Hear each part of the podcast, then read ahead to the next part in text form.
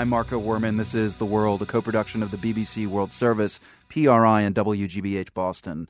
Last week, the Pope. This week, elections in Kenya and official handover of power in China. Here's another transition that happened 60 years ago today. Говорит Москва. Дорогие товарищи и друзья.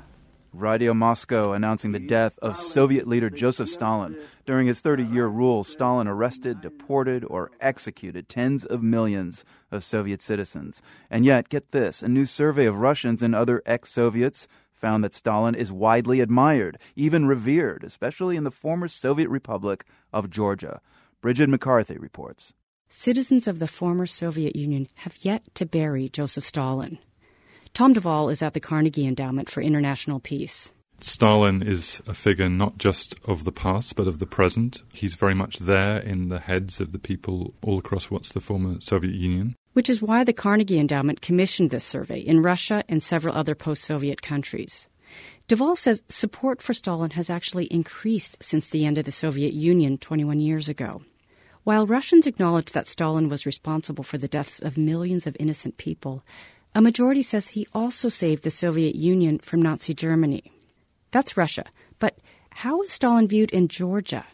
After all, the most powerful dictator in Russian history was a cobbler's son from Georgia.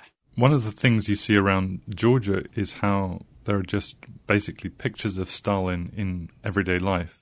Yet until now, no one had ever commissioned a poll on attitudes toward Stalin in Georgia.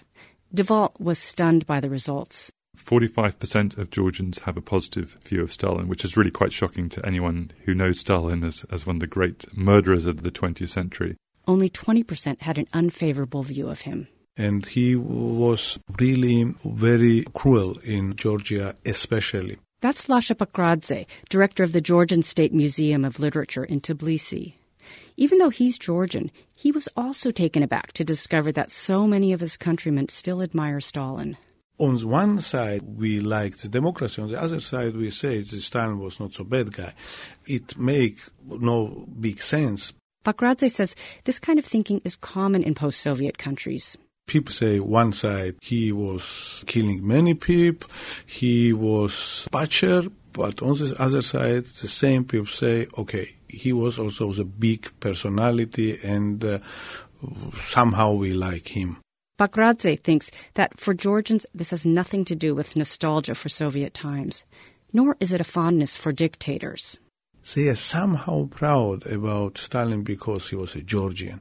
And this mass murder is a famous Georgian outside of Georgia. Bakradze teaches a college course on Soviet history, and he's amazed at how little his students actually know about Georgia's most famous or infamous son. After Stalin's death, Nikita Khrushchev denounced the crimes of his predecessor in a secret speech to Communist Party officials in 1956. Khrushchev also tore down all statues of Stalin and erased his name from streets and towns across the Soviet Union. But Stalin never really disappeared from Soviet Georgia. And his childhood home in the town of Gori became something of a shrine with a 20 foot bronze statue of him nearby. Three years ago, Georgia's pro Western president, Mikhail Saakashvili, had that statue taken down. Bakradze thought it was a bad idea and spoke out against it. Because I think before we are taking down the monument, we have to have a big discussion about Stalin period and Soviet period in Georgian history, which we don't have. President Saakashvili could have started that conversation, says Tom de Waal, but he didn't. And funnily enough, it's exactly what Khrushchev did 50 years before, when Khrushchev, in the middle of the night, took Stalin out of the mausoleum in Red Square, where he was lying next to Lenin. People woke up the next morning, Stalin was gone. Saakashvili did exactly the same thing in Gori. He took down the big Stalin statue, no public consultation. And now there's a plan to put the statue back up, just down the street. Lasha Bakradze says Georgia and other post Soviet countries need to regain their historical memory we don't know about so many things, many, many problems which we have. It's problems coming from the Soviet time.